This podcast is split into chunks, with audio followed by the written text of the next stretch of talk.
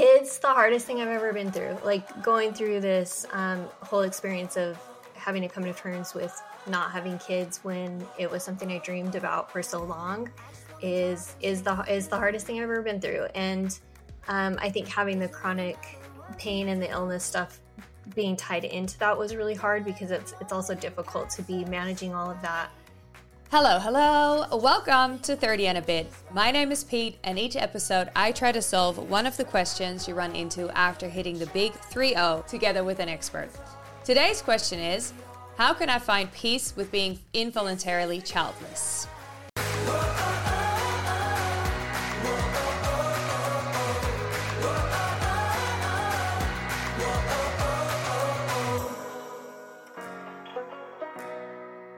Our amazing expert today is Katy Seppi. Katy is 41 years old and lives in Savannah, Georgia. Katy is childless after infertility and is six years post hysterectomy. She has a master's in social works and works with the childless community full time. Welcome. I'm so happy you're here. Thank you. Thanks for inviting me. First question I ask every expert is How were your 30s? My 30s were chaotic. Um, and there was a lot of like forced growth i would say. Forced growth and obviously but of the subject at hand but any more examples?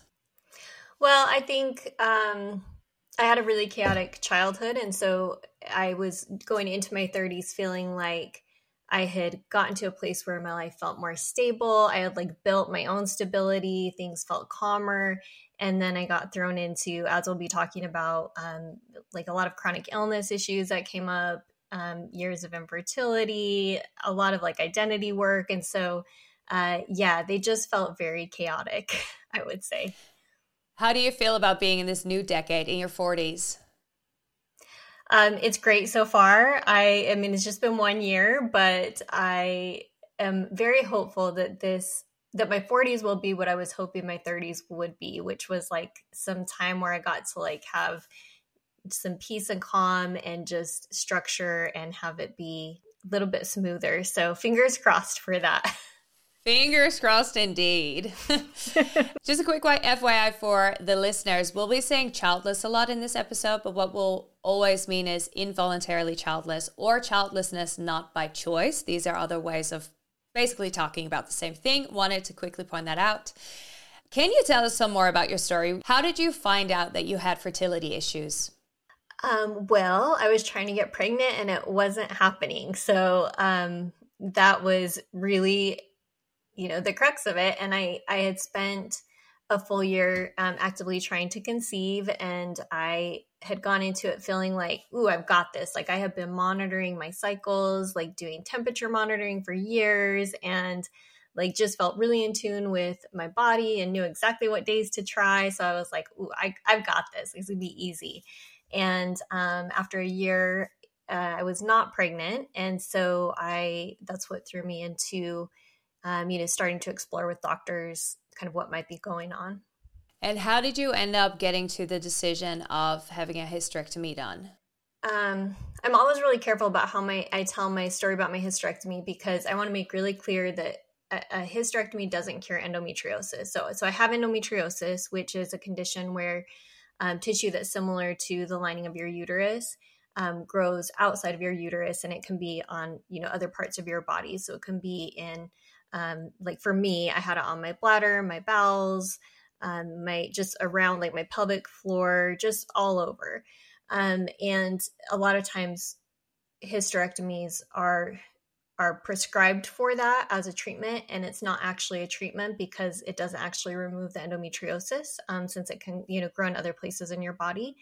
Um, and so I also want to be really clear about that because there's a lot of confusion with the endometriosis community um, about about that. So that's going to be my disclaimer that you know I do understand that I'm not saying that you should get a hysterectomy if you have endometriosis, um, but I also had fibroids um, that were recurring. So I had had um, them removed twice, and they were you know kept just growing back really really quickly and um, were causing really painful periods and really heavy periods. And part of my decision to get a hysterectomy was um, because of the fibroids and also just because in talking to my doctor about like what would give me the chance to have like the best quality of life that I could in terms of my health because my health was so bad it was really debilitating like on a daily basis. I was in so much pain i couldn't really um, do the daily things that i wanted to do. And so um, based on my doctor's recommendation you know i did decide to have a hysterectomy. Um, i did keep uh, one of my ovaries and so i still have that but i removed everything else and um, have also had two surgeries for excision for endometriosis which is like the gold standard of care so that's where they go in and actually remove um, all the endometriosis from the different areas of your body where they find it.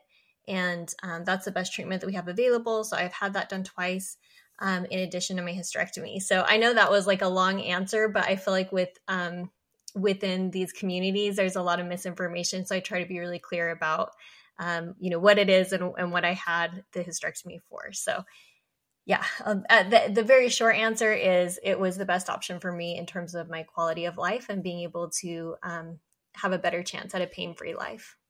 Were you already? Was it already impossible for you to have kids before? Was that already established? My my doctor had given me the. He said the chances of me conceiving naturally, like without medical intervention, would be like less than one percent. Like it was. It was almost okay. sure it was not going to happen just because of how um, advanced my endometriosis was and it was affecting my ovaries and it was just you know really bad so um, i did do one round of um, ivf and i did not have any embryos that were um, that were viable that would lead to a pregnancy. So i never even got to do like an implantation from that. It was just like they did the retrieval they let those grow out they did the genetic testing and and um, i just had to let all those embryos go.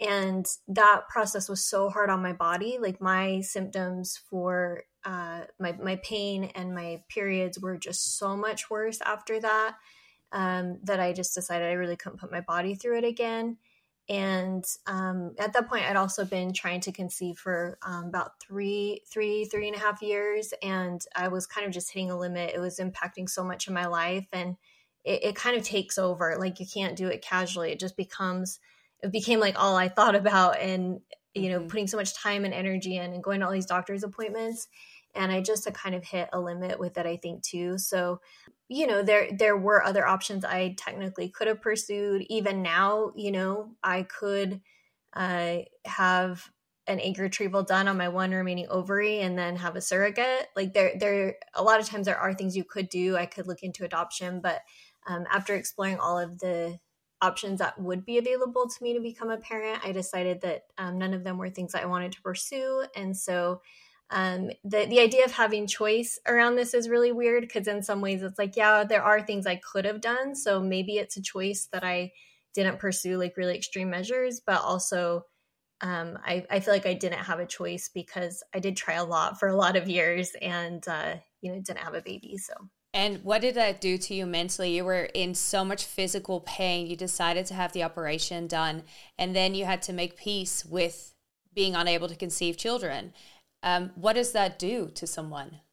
It's the hardest thing I've ever been through. Like going through this um, whole experience of having to come to terms with not having kids when it was something I dreamed about for so long is is the is the hardest thing I've ever been through. And um, I think having the chronic pain and the illness stuff being tied into that was really hard because it's it's also difficult to be managing all of that when you feel so awful like on a daily basis and are in pain. Um so yeah it was really hard. I think in some ways i started grieving like throughout those three and a half years that i was going through infertility. And by the time that i had my hysterectomy um I, I it did throw me into a lot of grief but it also in a weird way kind of gave me this final closure of I, I know that I'm not I'm not living in this in between anymore where I'm still thinking every month like maybe this will happen you know maybe it's still going to be a thing maybe I can try something else. It did kind of close that door in a way that in some ways brought some relief and and a closure of okay this is just what it is now and what does that mean for me and what what does that mean about how I can plan for my future? And that's a big deal because when you're in the middle of trying to conceive and it's not happening and you're going, you know, 3 or 4 years without getting pregnant, you're still making decisions a lot of times for your future and you have that in the back of your mind like, you know, here in the US it's like do we need to buy a house that's in a specific area so we're in a good school district? Um, do I need to keep my job so that I have maternity benefits, like maternity leave? You know, you're making, you're trying to plan for your future, but it could look very different depending on if it happens or not. So there was some, I think, just comfort in having that door closed and being able to just feel like I had some um, control of my life back.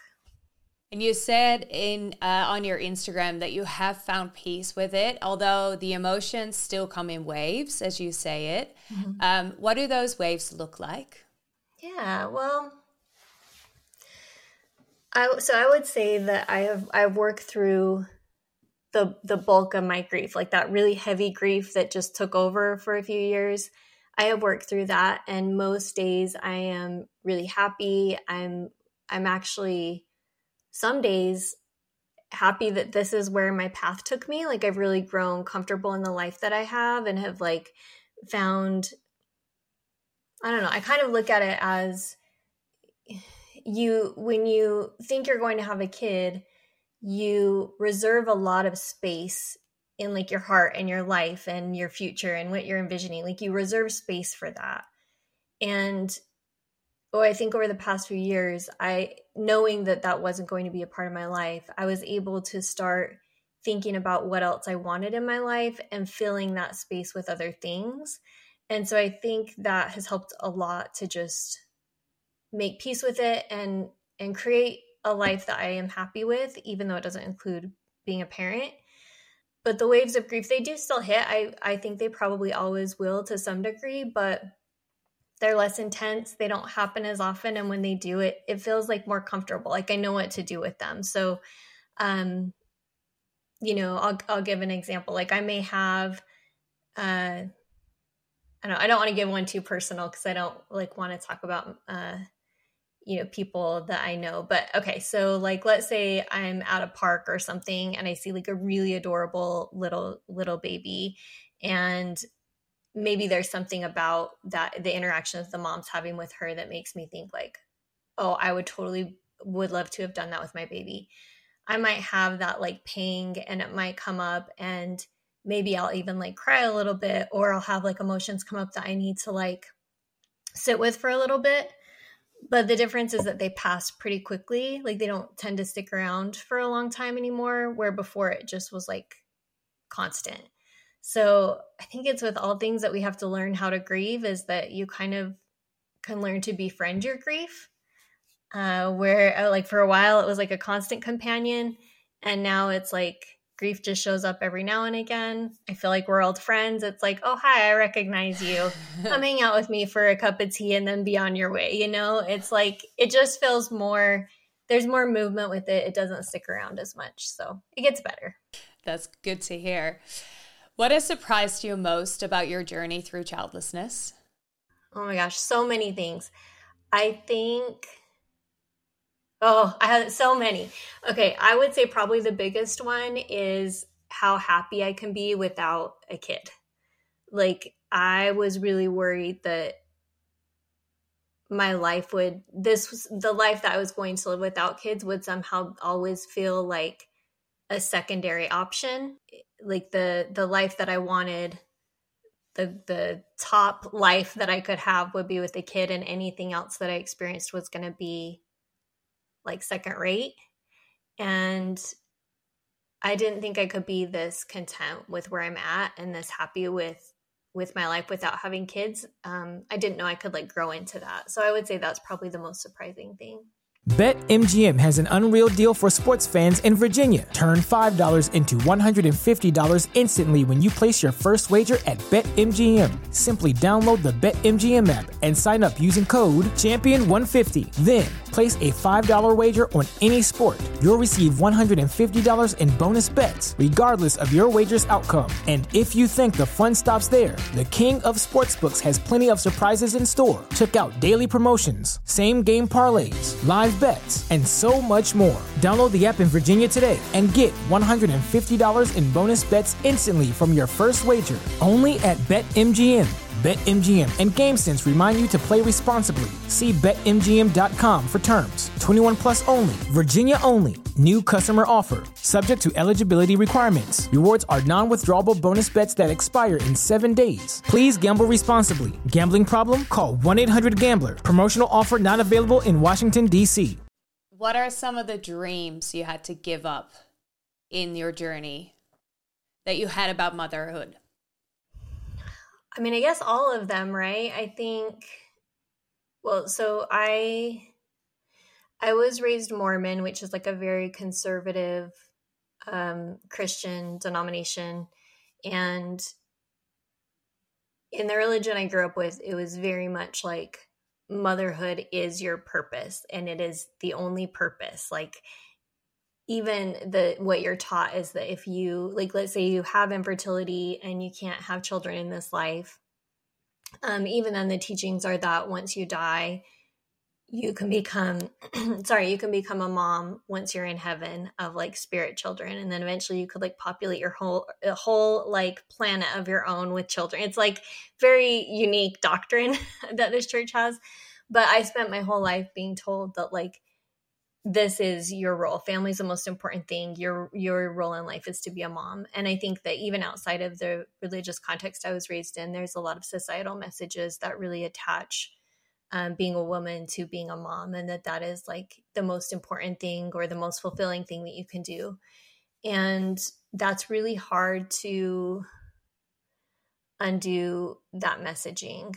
You know because of that i grew up having ideas about what my life with kids would look like. So I would have little like daydreams or visions of like what what I thought a daughter would be like and the things that we would do together and you know thinking about how I would want to do things, you know, maybe things that I loved about what my parents did that I wanted to make sure I could pass on to my kids or things that I felt like they didn't do well that I was going to do differently with kids. Like I think over my life I just had spent so much time just daydreaming about parenthood and what that would look like.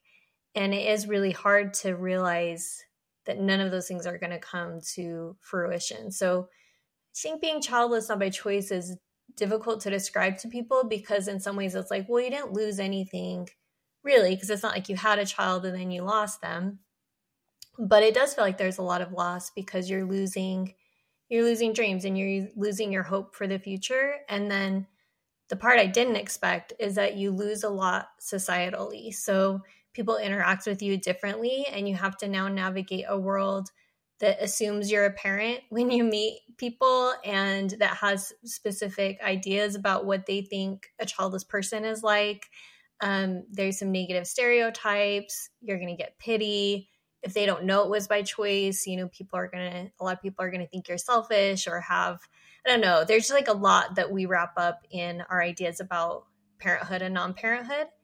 And so I didn't expect how much it would impact my relationships. And I don't know. Often I feel like an outsider. Like it's, it's, um, there, it feels like there's a very real like mommy club. And when you're not a part of it, you're out of a lot of conversations and you're not included in a lot of things. And um, that part I did not expect. And I think those are the challenge I challenges that I face more now. Um, now that I've worked through a lot of my grief, I'm at a really good place with it personally. But I feel like a lot of the challenges I still face are due to um, what what are called secondary losses. You know, those mm-hmm. those um, things that aren't quite related to the original loss, but that keep popping up around it. Makes a lot of sense what you said. I hadn't actually thought about it that not just you and your relationship will change, but a lot of people around you as well. To your point, like society society has certain expectations, but also your girlfriends. Like most of my girlfriends have kids at this point. I don't. And yeah. I, to my knowledge, still have a chance of having a baby. So I might get to that point where we can interact and talk about having kids and I feel included. But right now, there's a lot happening in their world that I don't know anything of. Mm-hmm. So that feeling of you knowing that you'll never get there, yeah, that must be really strange. Yeah, it's it requires a lot of identity work, I think, in that way, because even if you get to a place where you're good with it and you've like processed it personally, you're gonna get reminded all of the time. Like you go out and meet a stranger, and within the first five minutes, it's very likely that they're gonna ask you if you have kids. And then when you say no, it gets awkward. Like people just expect you to say yes.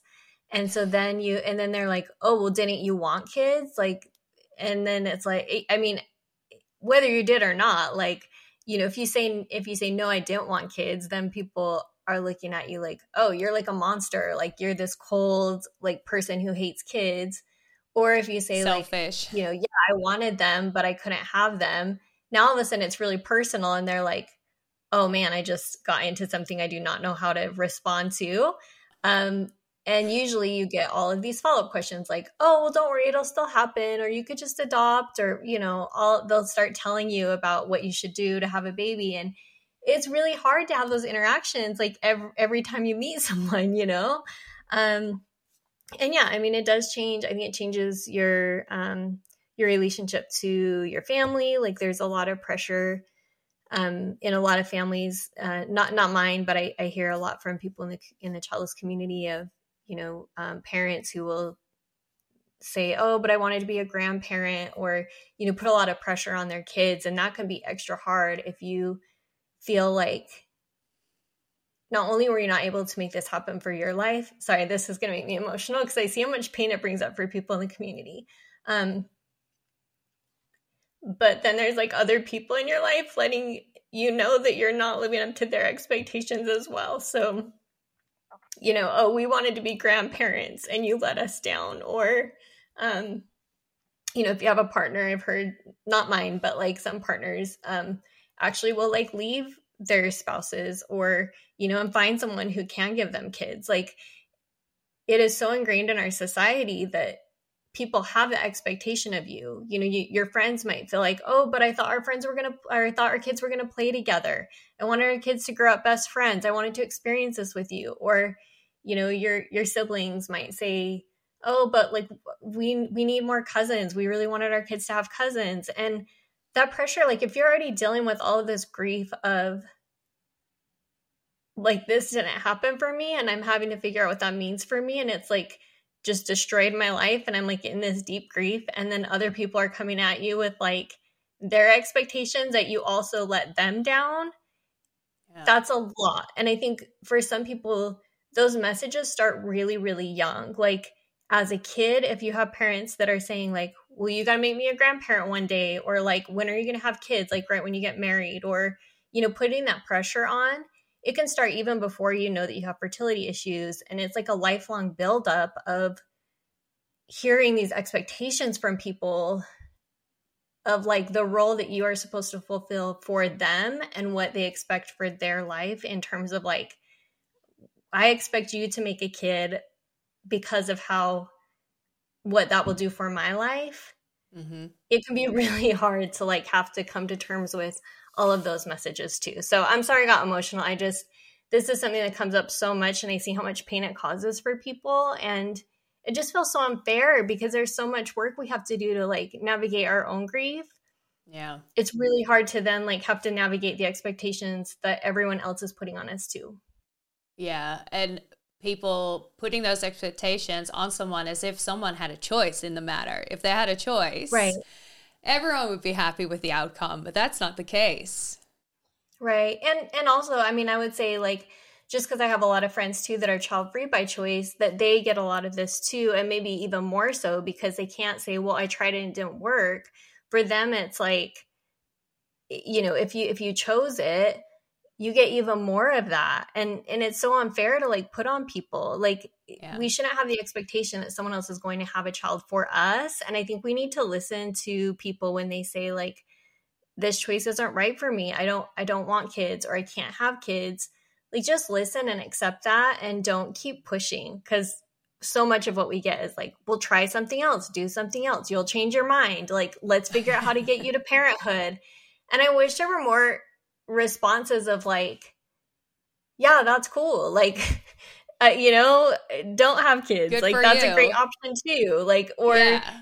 I'm so sorry that you couldn't have kids. Like, your life is enough. You're gonna you're gonna find other things that you love, and like, I'm here for that. You know or like maybe even I think about this with my mom a lot because I think her and I get to experience time together in a different way than I think if I had had kids, what our interactions would have been like. And I love that time that I get with her. And a lot of times when we're hanging out, we'll both comment on that. Like, it's so nice that we can just like sit at this coffee shop and talk for two hours. I don't know if we'd have this time if I had kids. Or like, you know, we we just do Finish things that would have been harder yeah and and i think like you know maybe let's recognize what roles childless people are playing in our lives like if we are contributing to the lives of your kids and being like another adult that they can count on another person who's loving your kids if you know we're helping out in other ways or different i don't know like i don't want to say we have like more freedom because I know we have a lot of responsibility still, but I think we have more um a lot of us have more choice in where we invest our time and energy. So we do fill it up with other things, but there's like more choice in where that goes. And I don't know, I think a lot of times we get ignored, but it's like maybe look at the childless people in your life and instead of saying gosh it, it's so sad that you don't have kids or like i wanted you to have kids so that i could be a grandparent or whatever maybe like take some time to appreciate like what those people are adding to your life because if you think about it they probably are like already contributing to to your relationship and and adding things to your life That's a really good way of turning it around. Um, I read an interesting facts among adults uh, aged 40 to 49, about one in four men and one in six women are childless. That's more than I thought. Yeah i actually i've read closer uh, to one in five with women but i think the numbers kind of fluctuate. So um yeah but i mean by the time you reach the end of your childbearing years it's a really big percentage and i think it's surprising to people because we're often invisible because the idea is that we're lacking that we're not like fully adults that we're not like fully functioning in society or contributing like we're kind of seen as outsiders but actually if you think about your life you can probably identify like oh actually my aunt doesn't have kids. She's a childless or child-free person and i don't really know her story. And she's not always like included in holiday events the same way that the siblings with kids are. Or like oh yeah i had like this teacher who was a mentor to me and that like had such a big impact on my life. Oh they didn't have kids. Like i think that we we all know a lot of people who are childless whether it's not by choice or that they're child free and we just don't really recognize them in that way. And um so yeah i guess i would encourage everyone to like think about who who of your friends who of your family members of like people that you interact with people at work who might be childless and like experiencing some of these things too and it hasn't gone acknowledged because especially for people who are childless not by choice i would say the majority of us do not talk about it Do you think that you can ask about their story, about someone's story, if it comes from a good, non judgmental place? Or is it kind of a subject that's really hard to bring up?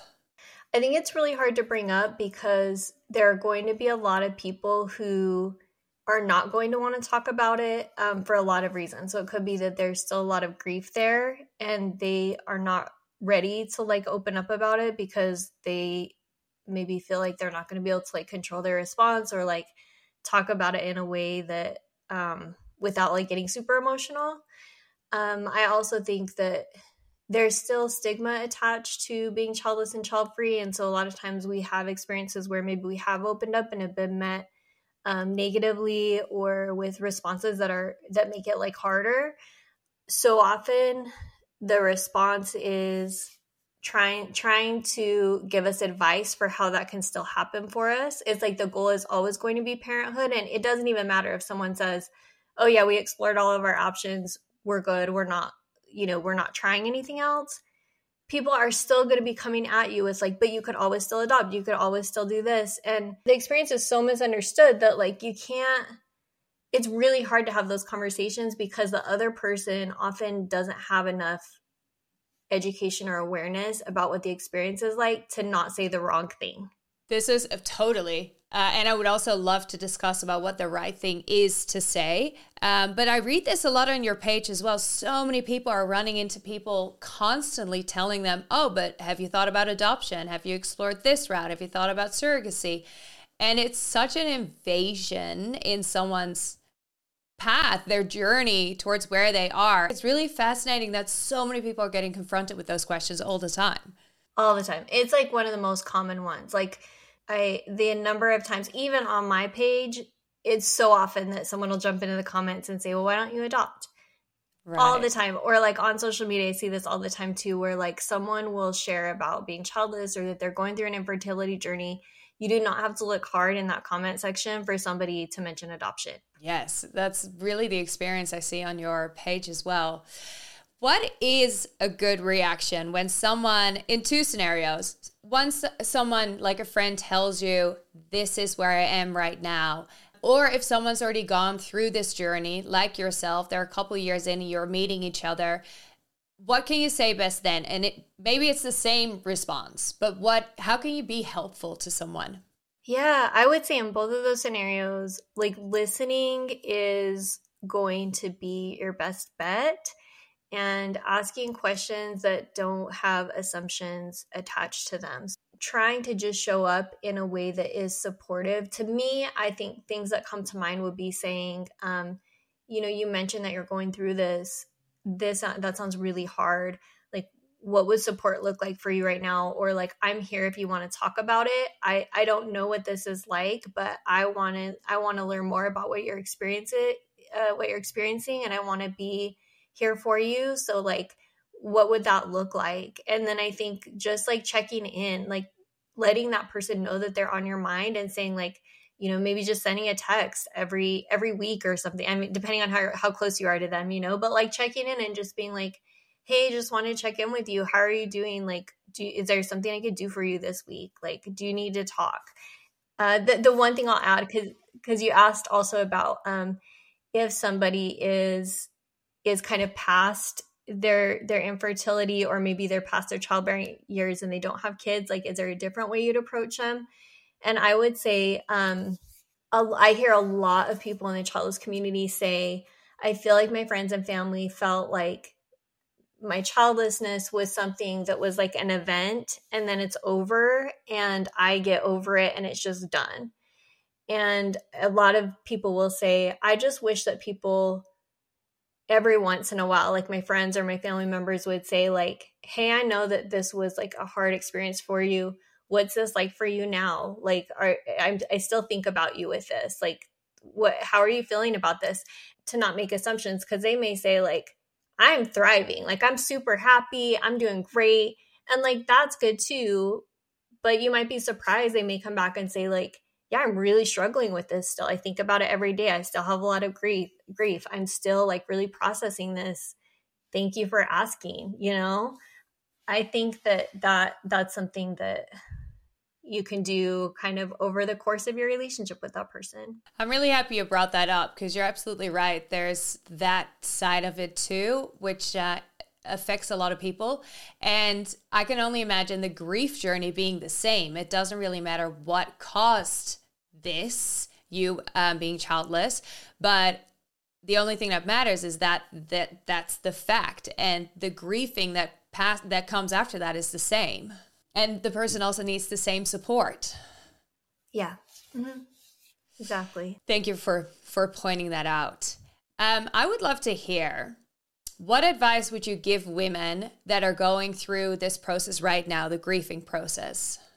So let's see. If you're someone who is still hopeful um ooh this one's harder because i feel like it is so hard to live in that in between space I would say, um, specifically for those who are going through infertility, to be very proactive about your researching your decisions and and making decisions that feel right for you and not feeling pressure to pers- pursue something because other people are telling you that you should.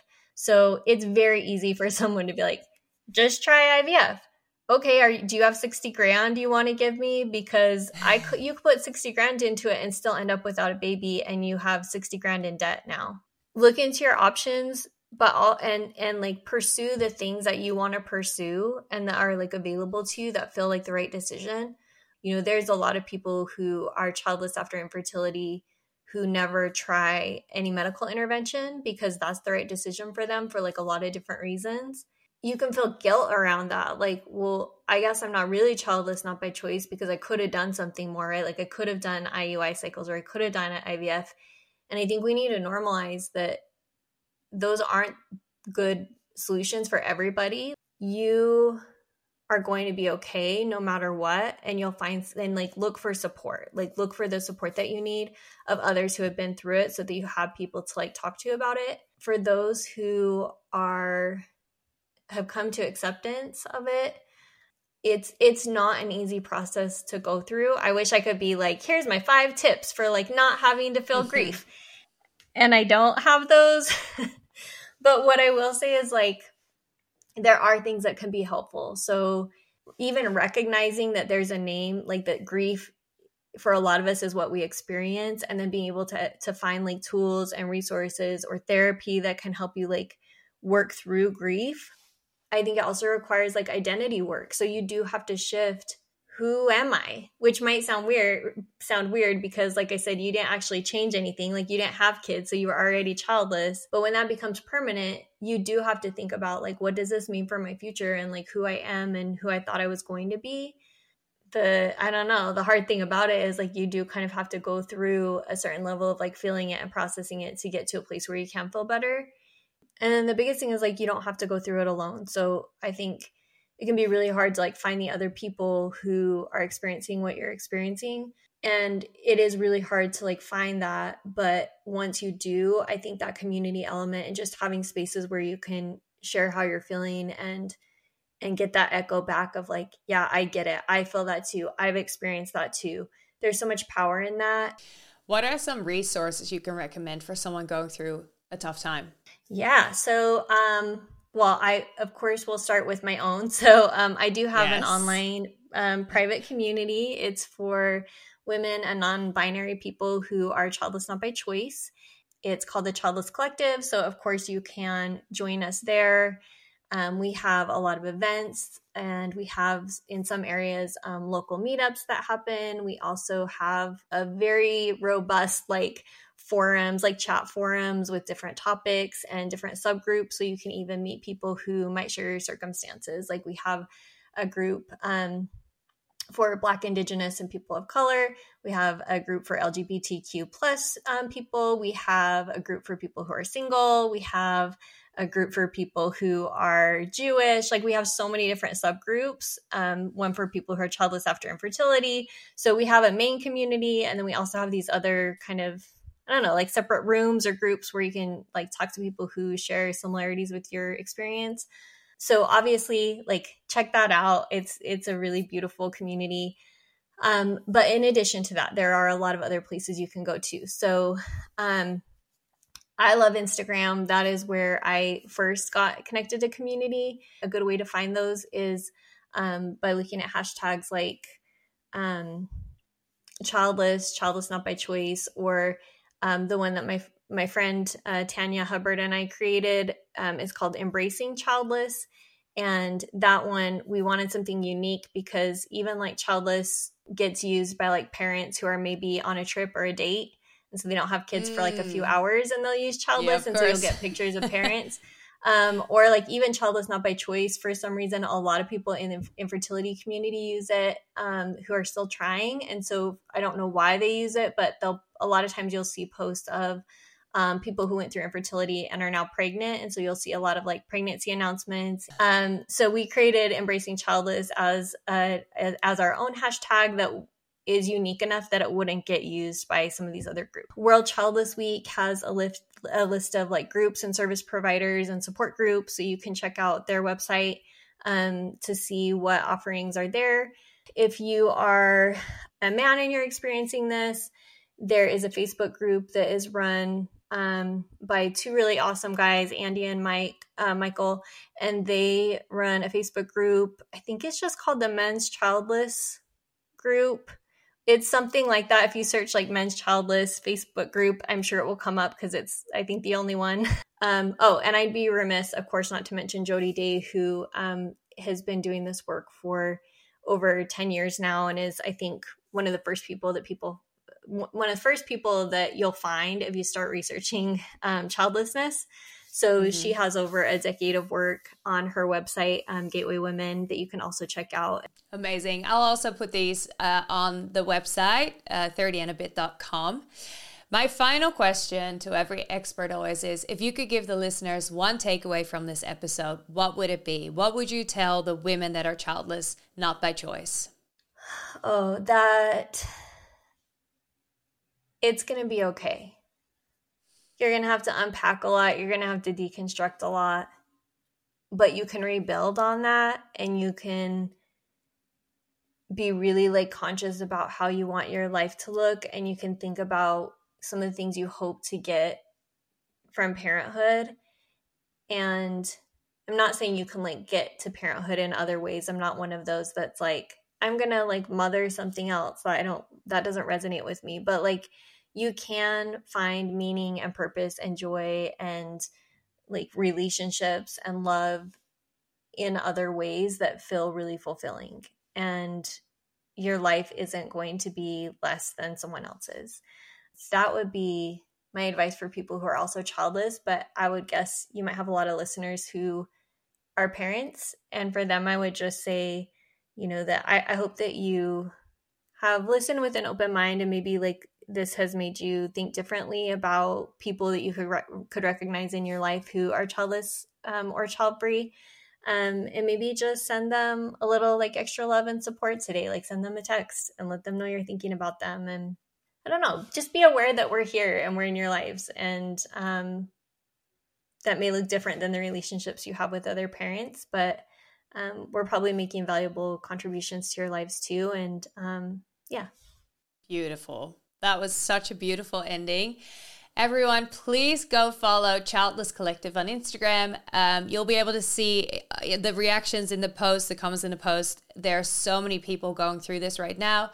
Um, so, in case you're going through this, you'll find a lot of like minded people. That is at Childless Collective. And thank you so much for being here. And um, I love it that you've given us both a view on being child free and uh, childless not by choice on how to kind of navigate that with friends and just being kind and open minded. And we should send someone a text today. I think that's a great idea. well, thank, thank you, so, so much. much. Everyone, thanks so much for listening again this week. Next week, I'll be back with five questions. And I wanted to let you know that we are nearing December, which is a bit scary. But in December, the whole month, I'll be putting out weekly episodes um, with an interview with an expert on how to survive the December month. So, we're going to talk about narcissistic family members. We're going to talk about fighting and apologizing. It's going to be a lot of fun. Make sure you stick around and please follow us on socials at 30 and a bit pod. And please leave a five star review on Apple and Spotify. It means and it helps more than you know. See you next week.